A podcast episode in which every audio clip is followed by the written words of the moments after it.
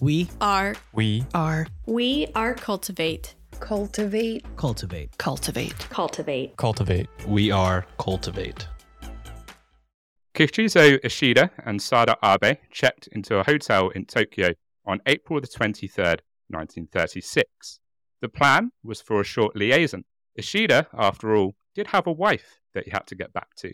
But the day quickly changed into the evening and then the following morning, and the pair would continue their frantic lovemaking for the four following days. There's no doubt that the two were passionate for each other. Even when the hotel's housekeepers came in to deliver tea, they persisted in having sex. Unfortunately for Ishida, that passion was going to turn very, very deadly. Join us as we talk about the case of Sada Abe.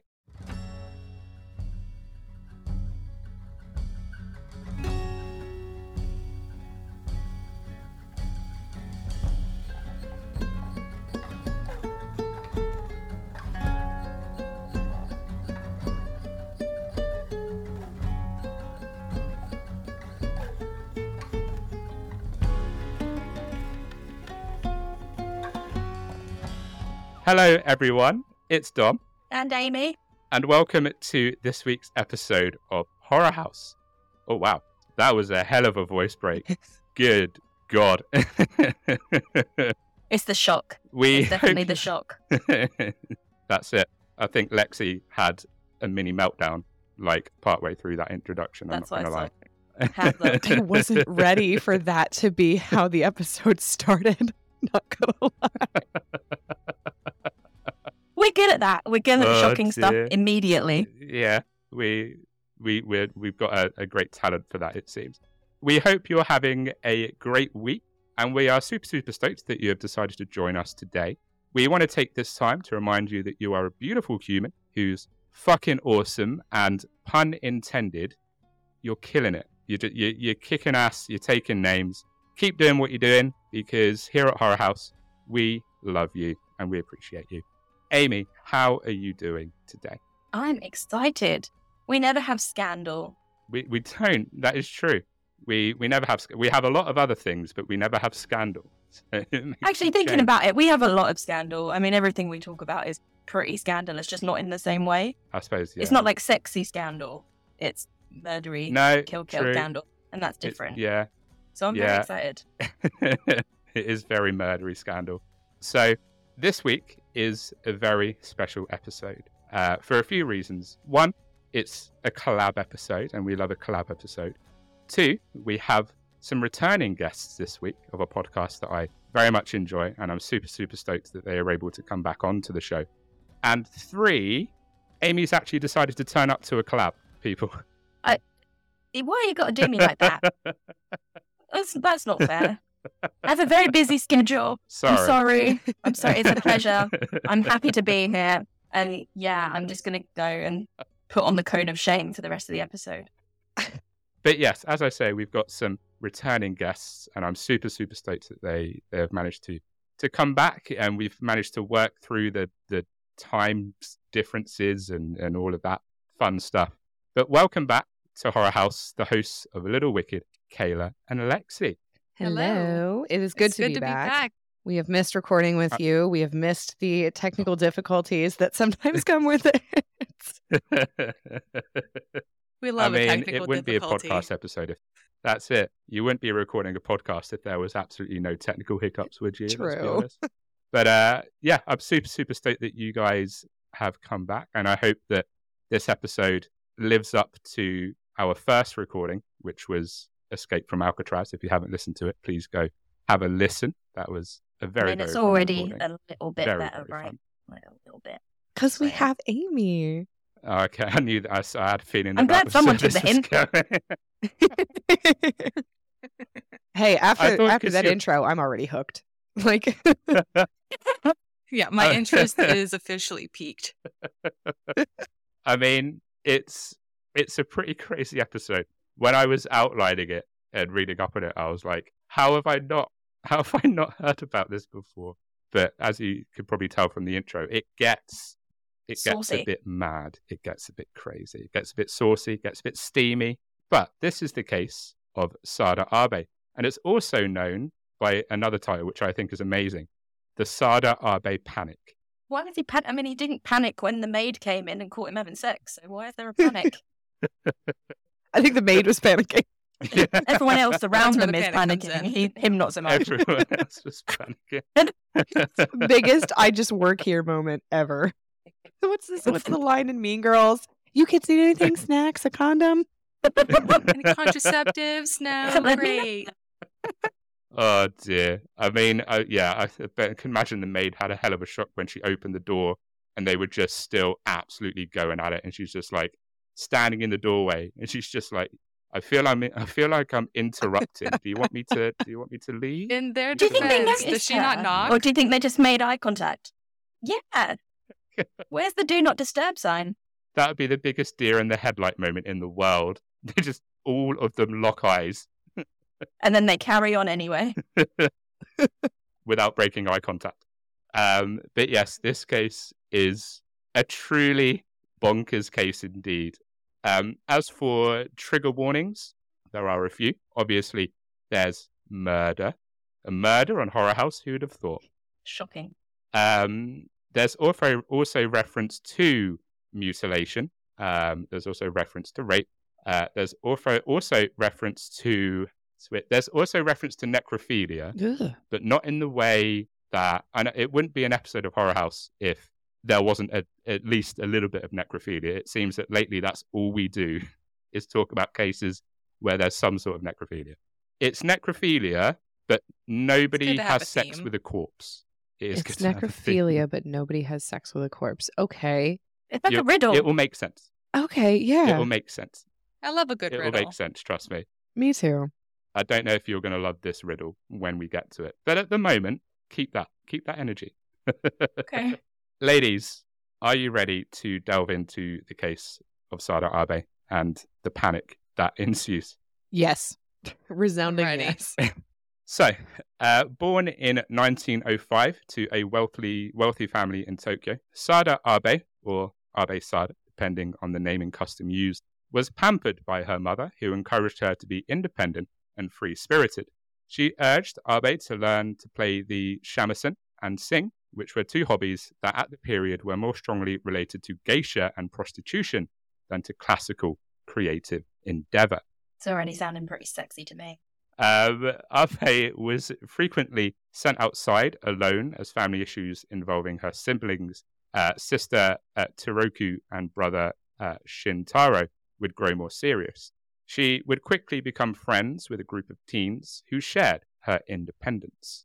At the age of 15, she would be raped by an acquaintance, and Sada's parents would help her through the subsequent investigation. However, Sade was never quite the same after that. Although family members would later disagree as to the reason, as she grew more erratic, her father would sell her to a Yokohama geisha house, Oh. which is Oh, Dad of the Year award once again. a little, yeah, exactly. I guess I didn't like I guess I knew that you could like I know a little bit about geishas. I guess I kind of knew that you could do that, but I guess I didn't realize you could really just sell your child to be a geisha. It's mad. It's like, how can we help our, our daughter through this tough time? Oh, I know. I'll be, I'll be a solid dad, and I'll sell her to a geisha house. Do you reckon he had to come up with like a sales pitch? Like, yeah, she, she's very, you know, very little use, barely any miles on the clock. I don't even know like how did like do you they the gate the geisha house they they pay you for the child to become the geisha apprentice, which is called something. It starts with an M, but I can't think of it. Or like, do you have to pay them to make your kid a geisha? I imagine it's the other way around. I imagine they pay you. I, I would, yeah, and I would otherwise, imagine it. I think Mm-hmm. surely you would get them back if you were paying them. Yeah, And I, I but no, that makes sense. Yeah, like fight. like a boarding school kind of. But like once they're in the geisha house, like that, like it's they kind of belong to that that house that yeah, you know those set of courtesians kind of thing. Yeah, that that's how I would imagine that it's done. But yeah, the classic let's let's not help our daughter. Instead, let's just sell her move from Father of the Year. The uh, elder sister of Sada claimed that Sada wanted to be a geisha. Sada, however, asserted that her father had turned her into a geisha as a result of her promiscuous uh, promiscuous behavior. The geisha world would be a stressful and disappointing experience for Sada Abe, and she would switch to prostitution and started working in Osaka's brothel area after getting syphilis from a customer. She would subsequently, right, uh, she would subsequently shift to illegal prostitution after finding that working as a licensed prostitute presented more difficulties than she was prepared to handle. I mean, surely illegal prostitution would present just as many, if not more, difficulties, though. What do you have to do to You would think, because I guess if it's illegal, license? there'd be less recourse. That is a very good question. What would you have to do to lose your prostitution license? Was the answer get syphilis? I didn't even realize Because they had a that's- licensing that doesn't system. seem fair. Yeah, I, I don't know. Um, but I, I just, I'm not sure how illegal prostitution wouldn't present as many difficulties because it's not regulated, it's not licensed. Mhm. Surely licensed prostitution is a bit more regulated than unlicensed. The more you know. The more you know, indeed. So Abe was taken into custody during a police raid on the unregistered brothel she was working at in October 1934. Um, the woman's release was arranged by the brothel owner's well-connected acquaintance. Oh, okay, here we go. Kinosuke Kasahara. I think I might have Sure, got that semi. we'll, we'll, we'll go with it. Uh, he was drawn to Abe after learning that she was debt free and with Abe's consent, he would take her as his mistress. In the first of just a few wild quotes you'll hear during this episode, in his deposition to the police, he would remember, quote, she was really strong, a real powerful one. Even though I am pretty jaded, she was enough to astound me. She wasn't satisfied unless we did it two, three, or four times a night. To her, it was unacceptable unless I had my hand on her private, nuts, uh, private parts all night long. At first, it was great, but after a couple of weeks, I got a little exhausted. Sorry. I lost it at private I'm nuts. I'm surprised you made it that far before a little giggle came out.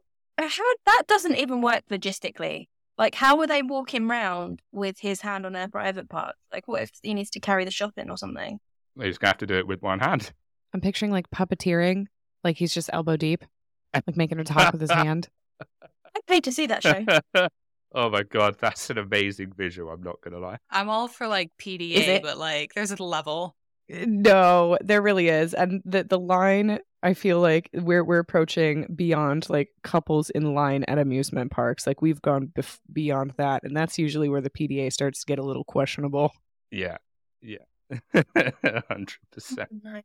Also, two or three times a night. I mean, you go, girl. Fair. Like, if you want to get it two or three times a night, then more power to you. Girl bossing very close to the sun. It's definitely burning. That was good. Thanks, Dom. Um, no problem. And that isn't even the wildest quote I'm going to say during this episode.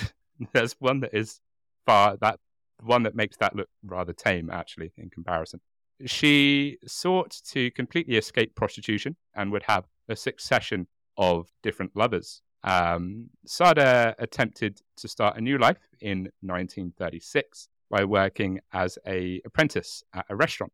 And this is where she would meet the next central figure in our story, Kajizo Ishida. So it was actually his wife who ran the Yoshidaya restaurant where Sada worked, despite the fact that he was the owner. The 42 year old Ishida was a frequent womanizer who was bored with his marriage, and it didn't take long for him to notice his free spirited apprentice. What Isn't this what they did in ancient Greece? Yeah, pretty much. How old is she at this point? And how old is he? He's 40, 42 at this Ooh. point. I couldn't find anything about how old Sada was at this point. Mm. Wait, no, she would have been. It was 1936, right? And she was born in 1905. So 19? Oh, oh, oh, oh no. I mean, it's not It's like ideal, is it? Leonardo DiCaprio and his girlfriends. Yeah, that is true. Yeah. DiCaprio She would have qualified like for him. Ugh. DiCaprio hears this episode and he's just like, My okay, man." Ishida, my man. so Ishida started making moves towards Abe not long after she started working at Yoshidaya. Uh, Goro Omi- o- Omiya, one of those, uh, who was Sada's current partner, had never been able to satisfy um, Sada sexually. So she would give in to Ishida. And to the tune of a love ballad sung by one of the restaurant's geishas, Ishida and Abe would begin having sex in the establishment by the middle April. Oh boy. Wh- While there were people there with an audience. Probably. It seems like this is. It seems like Sada would be game for an audience. I'm not gonna lie. Hmm, Okay. I'm not here to keep Yeah. shame. We're we're not yucking anyone's yum. This is not a kink shaming podcast. I'm just like all I can picture is just like not in the kitchen. That's that's getting spunk bit on of the salad and everything. Right in front of my salad. Uh, it's Oh, not just no. Sada's salad getting tossed; Oh. it's the actual salad as well. Say less. Hey, Amy, you've said far worse, Oh, I far absolutely. far worse. So I'm just waiting until the necrophilia riddle comes back into play. You know. I forgot about that. Yeah, I haven't I did forgotten forget about that. that briefly. Oh no, Kay- Kay- Kayla's like uh, that's that's all up here. That's not it's, gone it's anywhere. still in my frontal cortex. It's waiting. It's good to be prepared Uh. for it. I find. Absolutely. Um, their passionate passionate exchanges were legendary and would frequently last for days. Whatever Ishida had in mind, Sada would find herself, and maybe for the first time in her life, falling in love. For her, being his mistress just wouldn't do, and the thought of sharing him with anyone else would infuriate Sada Abe. Remember that, because that will come into play a little bit later. As Ishida retreated from her, Sada would become more dejected and would start binge drinking. Inspired by a play that she had seen featuring a geisha threatening a lover with a knife, Sada would bring a large kitchen knife and threaten Ishida with it at their next sexual liaison.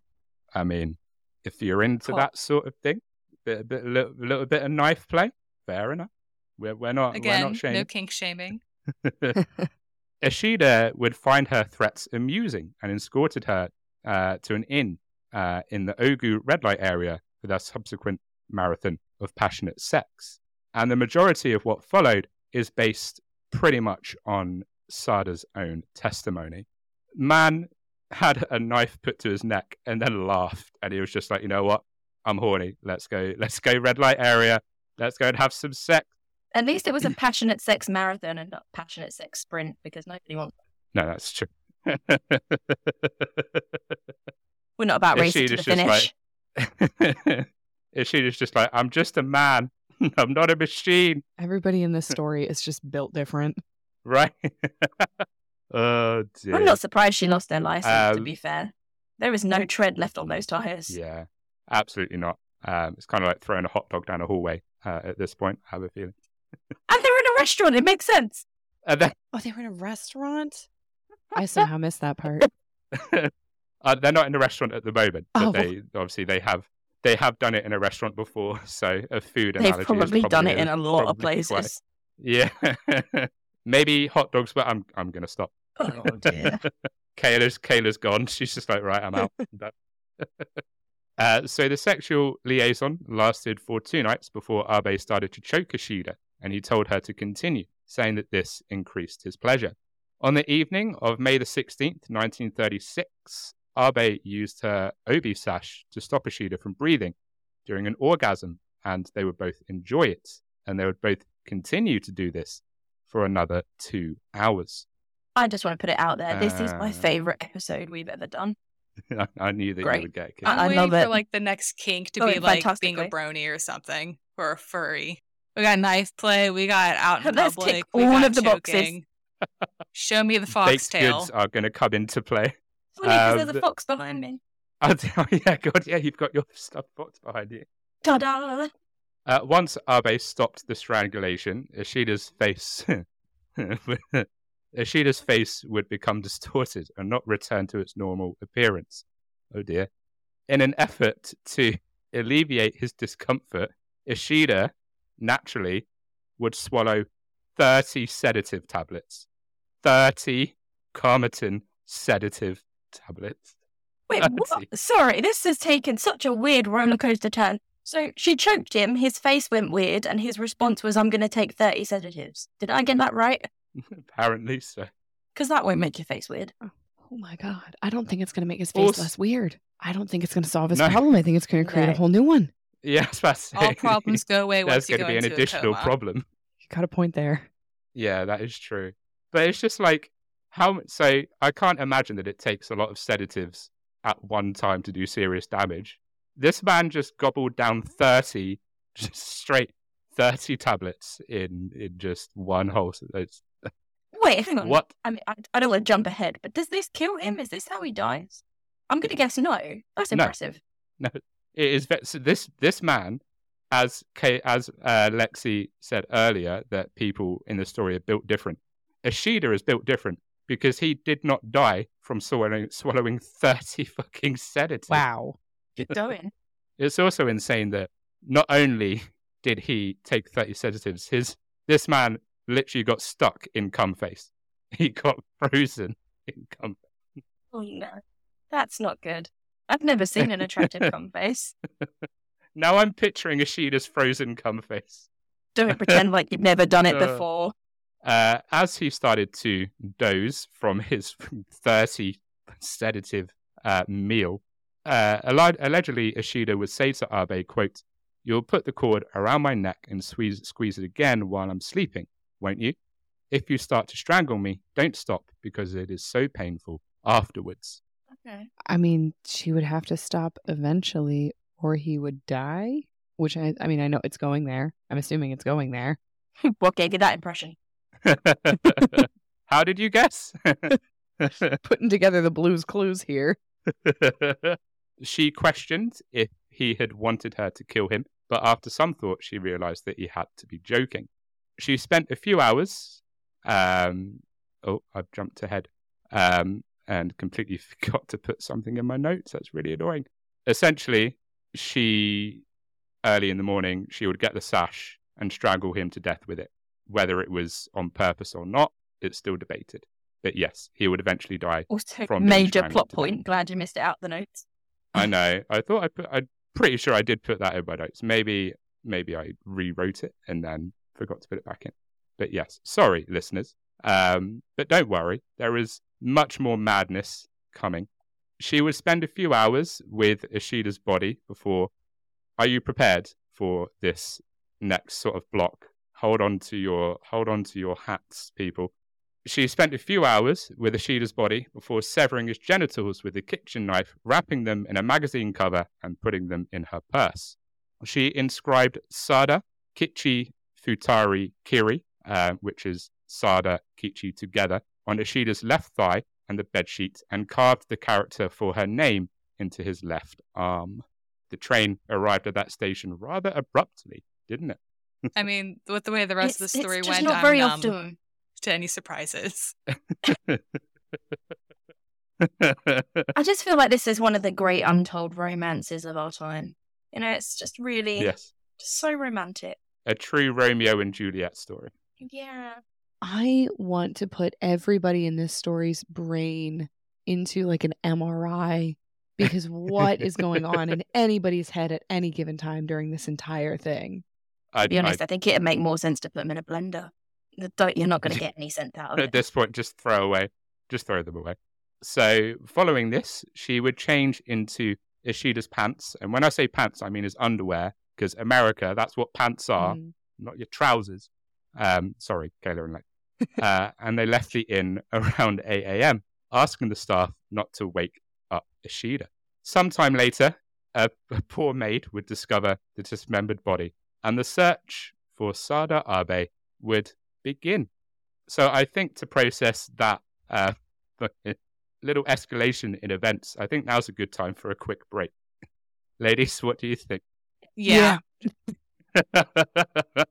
Grand. We'll see you back here in just a few. Hi, creeps and freaks. Creepies and freakies. I'm Michelle, And I'm Courtney. and we are in the nick of crime.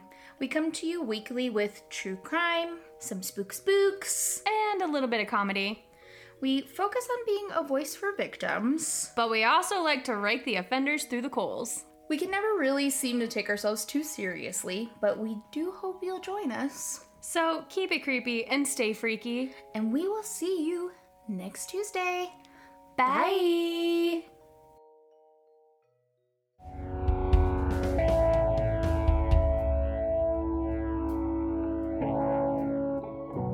Dark Adaptation Podcast is a weekly podcast hosted by me, Brianna, and our producer Dyson joins me while working the knobs. Our show explores all things macabre and mysterious. We're talking dark history, true crime, haunted places, you name it. While we typically dive into lesser known stories, we do cover well known ones too. And for those more, let's say, popular cases, we deliver so much information you're guaranteed to learn something new. And sometimes we're even joined by our guest host, Steph, who brings a cosmic twist to the show. Our other guest host, Paige, joins us every other month to bring us into the world of cryptids and folklore. Tune in every Monday for a new episode full of intrigue and entertainment. Dark Adaptation Podcast is available wherever you stream your favorite podcasts. And next Monday, we'll catch you on the dark side.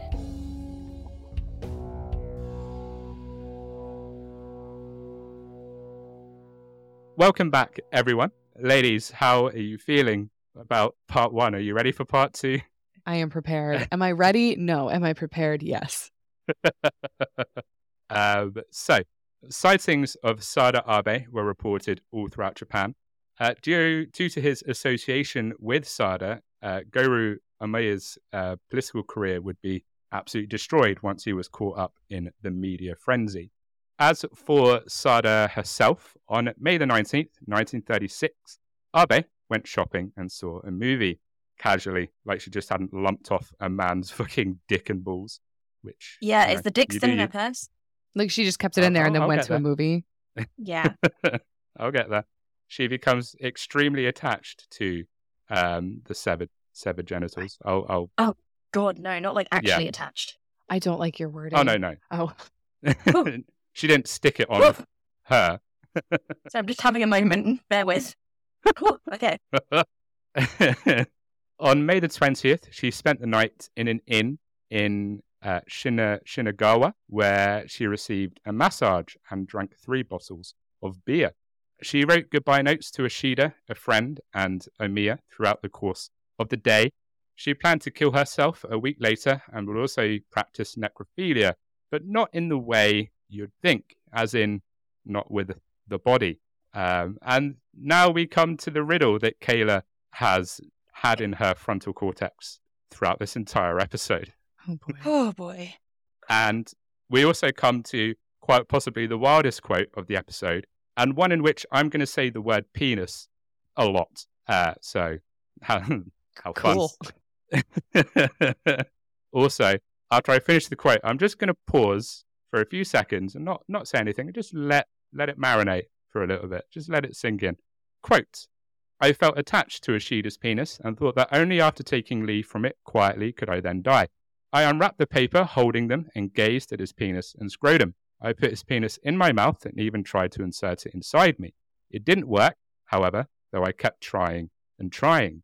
Then I decided that I would flee to Osaka, staying with Ishida's penis all the while. In the end, I would jump from a cliff on Mount Ikoma while holding on to his penis. End quote. I mean, dream big. Hey, we've all been there, right? Come on. Le- you okay, Lexi? No, Lexi's had a straight fucking. I think Lexi might be broken. Ah, We've broken Lexi. I'm going through a system reboot right now. You literally, I had the Windows like reboot theme in my head when I was looking at you on the screen. Like I guess I was expecting it. I was expecting it. I'm like, obviously she tried to do something with it, but I definitely wasn't expecting that whole film worth of plans that she had regarding it. I'm surprised she didn't want to commit seppuku with it. Uh, I mean, t- to be fair, that is a good point. We're we're going to get into what happens in the end to Sada Abe. Don't worry.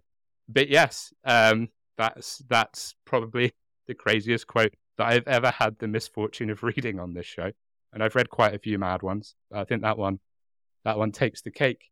Does it make a little more, little bit more sense now when I said there's necrophilia in this episode, but it's very much not in the way that you would think? Yeah, honestly, I was kind of I was really hoping it was going to be like, "Oh, she tried to summon a ghost and have sex with it." That in my mind that would have been better No. than what happened.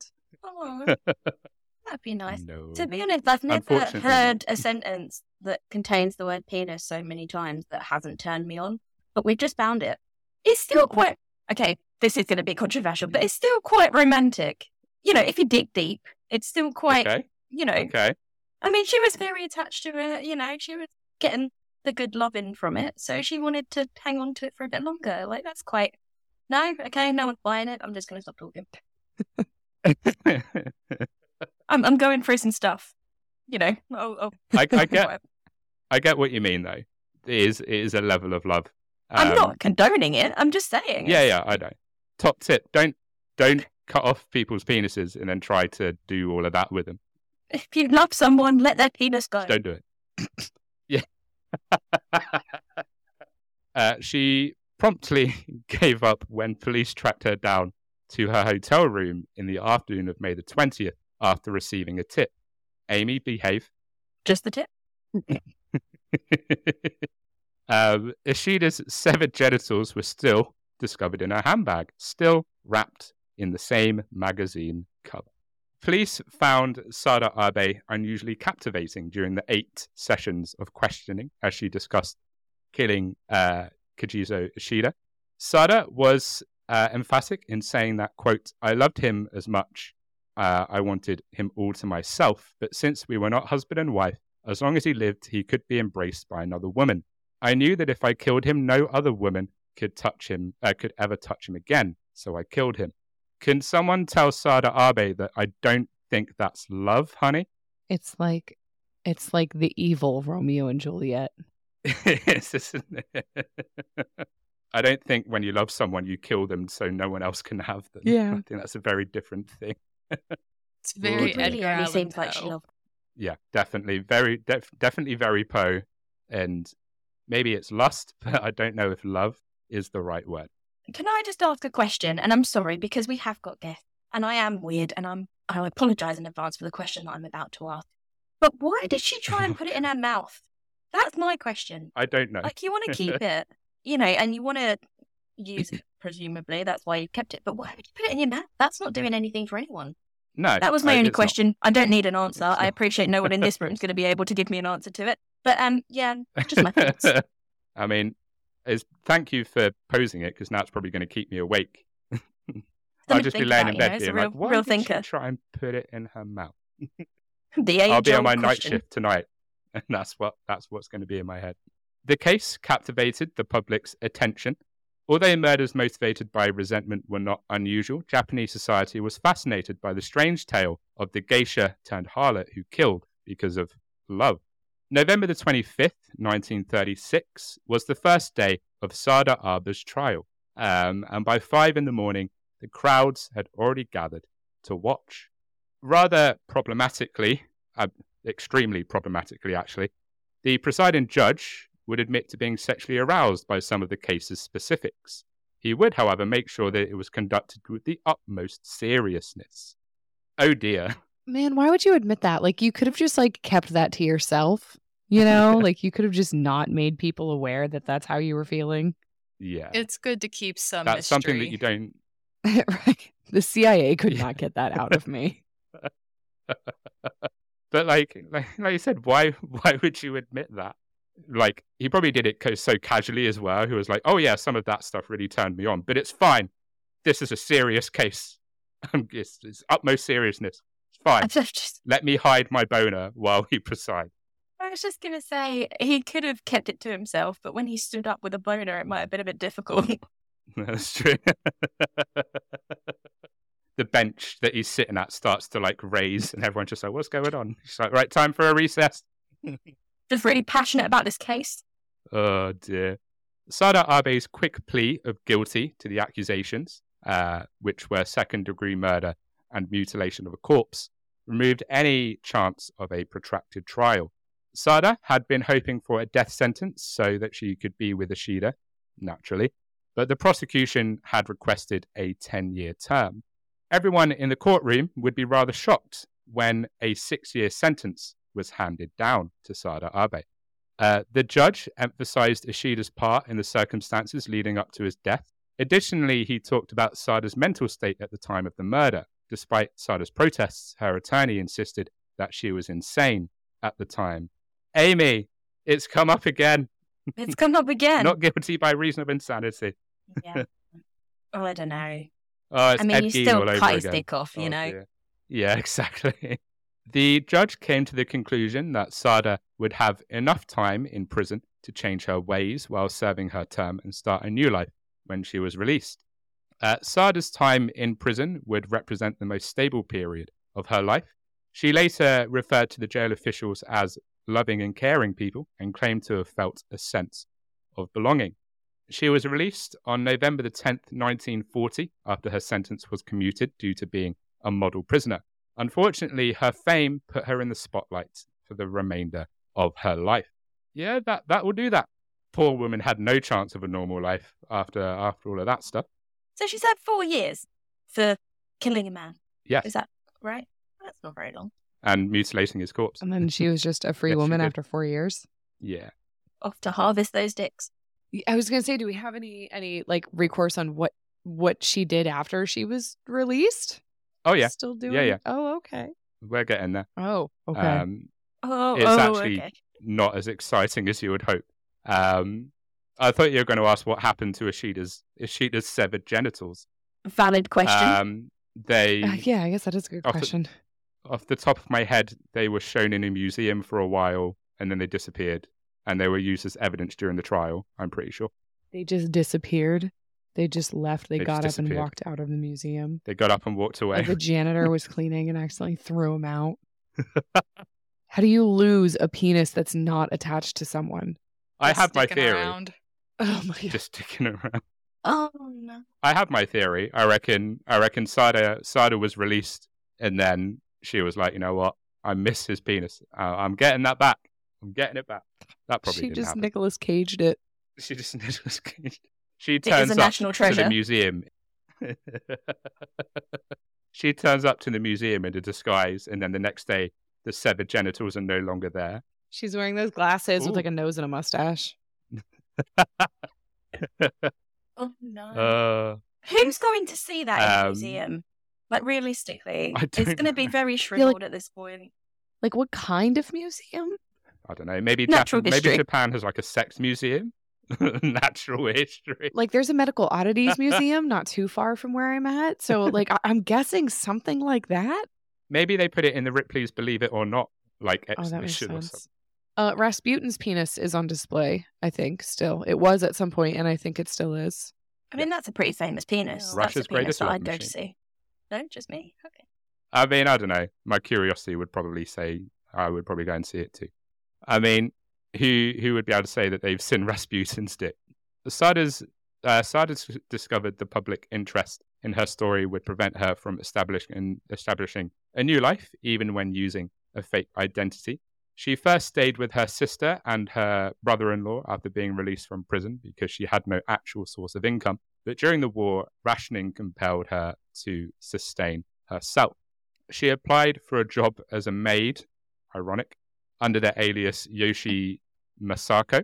But when her employers discovered her true identity, she would be fired. Kind of funny that she uh, went for a job as a maid Yeah. after the what happened earlier. I guess Maybe it's that's hard to get in the same kind of like trouble and shenanigans as a maid.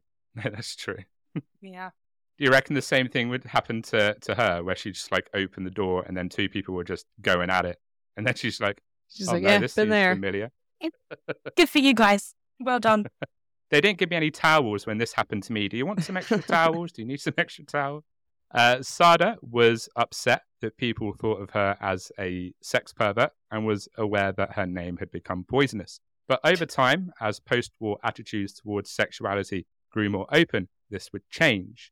But as a notorious woman living alone with very few employment options, she was still plagued by the stigma of her past. She filed a lawsuit against the author of a controversial book based on supposed interviews with her, uh, which was later resolved outside of court. And she had published her published her own autobiography in 1948. I bet you that is a compelling read. Oh, I want to read that so bad. I, I would I would read Sada Abe's autobiography. 100%. Like maybe I'll pirate be it. quiet. Like maybe I, I don't really want to like pay her directly, but I am a Mm. little interested in her own like her own words, her life. Absolutely. Do you reckon they've got an audiobook version which is narrated by like Stephen Fry? I want it to be narrated by the guy on YouTube that does those countdown videos where he's like number 13. oh, yeah. Like that's what I want. that would be so. That would be hilarious. I would. I would listen to that audiobook gladly. Uh, Abe also took advantage of her fame by participating in an interview with a well-known magazine and spending several years as a theatrical performer. She started working at the, oh my lord, Hoshi Kiki- Kikusi. That's probably very wrong, but I'm not going to try that again. Um, in 1952, uh, a working class pub located in Inari Cho, central Tokyo. For the following 20 years, she led a quiet life in Tokyo's uh, Shitaya district. Her neighborhood restaurant association honored her with a Model Employee Award. Look at that. She's turning her life around. She's a model employee. What a what a, a full circle story this is this is turning out to be. Really is. I'm quite surprised Uh, she's managed Abe? to turn it around from being It- the penis. ch- the penis job. Japan's Lorena Bobbitt with a twist. yeah, the Um, twist is the disturbing part. Yeah. Abe made an appearance in the Sada Abe Incident section of uh, Teru Ish- Ishii's dramatized documentary History of Bizarre Crimes by Women in the Meiji Taisho and Showa eras in 1969, and her final public appearance was in 1970, before she permanently vanished from public view. There have been sporadic subsequent rumors that she killed herself or joined a convent. Okay, then. Um, nothing, sh- nothing of the sort has ever been verified, and her passing has not yet been given an exact date. Uh, despite Sada's disappearance, interest in her case has never really subsided. Non-fiction books, fiction book, uh, fiction books, psychoanalytic essays, and films have all been based on her life. Of the three films made about Sada's life, The Realm of the Senses from 1976 is probably the most well known. The film's graphic sexual content and grisly conclusion led to its banning or censorship in many nations, but it introduced audiences to an odd situation that is still mostly unknown outside of Japan. Whether Sade, Sada Abe is a feminist icon or a renowned killer, and she has been labeled as both of those things, her case serves as a crucial litmus test for the shifting sexual norms in Japanese culture. And that's the case of Sada Abe and the Sada Abe panic. Ladies, what are your thoughts? How is she a feminist icon? I just I don't. I wonder if there's something cru- like some sort of crucial aspect of Japanese culture that this is something that could like where this is something that you could potentially apply it in a roundabout way to some sort of cultural norm that has since shifted that we're just like not aware of as none of us are Japanese citizens.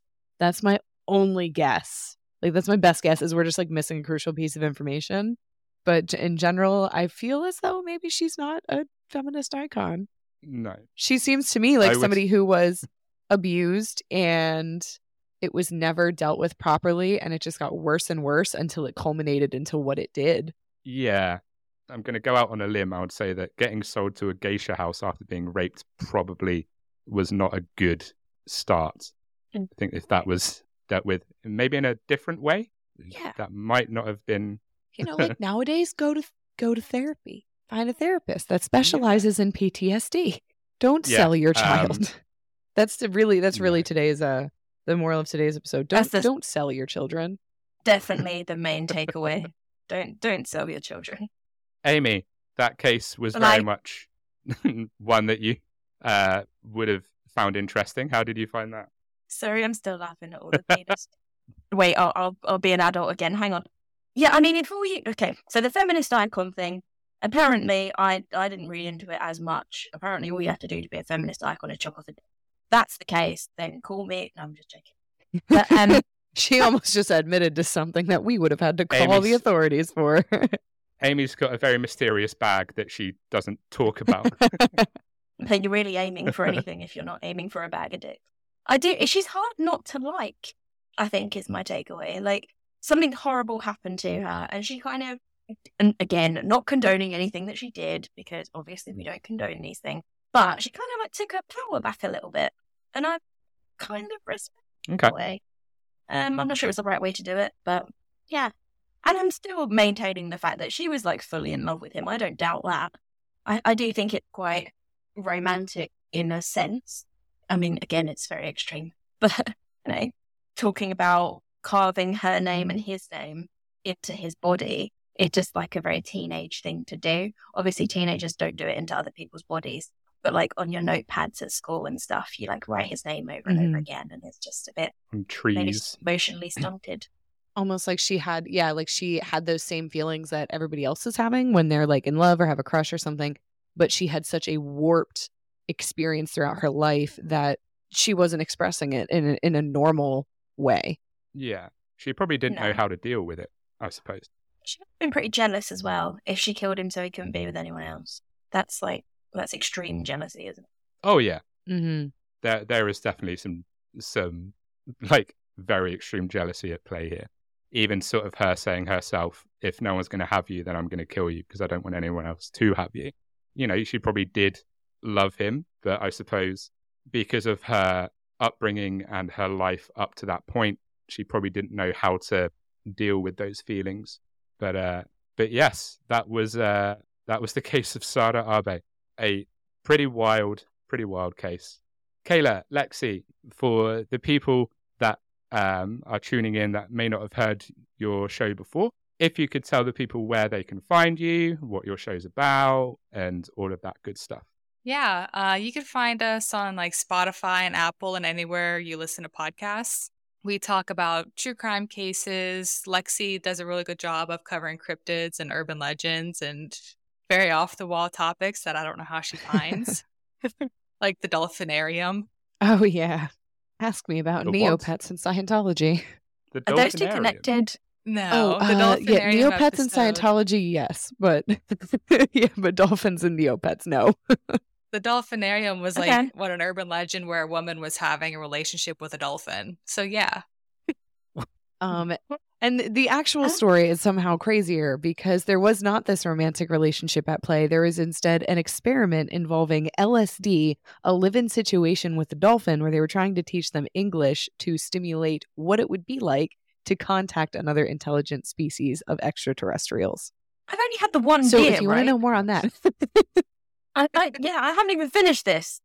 I, I'm very confused. That's wild. I need to read up on the Dolphinarium. so yeah, Wonderful. And definitely give Kayla and Lexi a listen. Uh, their show is is very, very, so very good, and I highly enjoy listening to to you guys. Amy, would you like to see us out for this week? I'd love to. Thank you so, so much for listening. If you enjoyed what you heard today, please do, as Dom said, go and give Lexi and Kayla a follow and also rate and review us and them and everyone. Be very nice and say nice things about us because we like it a lot. Hopefully, you're not too traumatized by today's episode and you decide to return again because we'd love to have you. Um, and I'm just going to go and, and contemplate everything I've just heard. Um, Uh. but until next time, thanks for listening and uh, stay spooky. Stay spooky, everyone.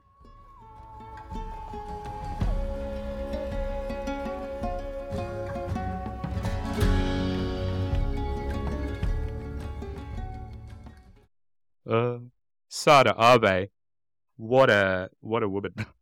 what a wo- I quite like her. I mean, she sounds fun. she knew what she wanted. I'll give her that. Wanted that dick. The D.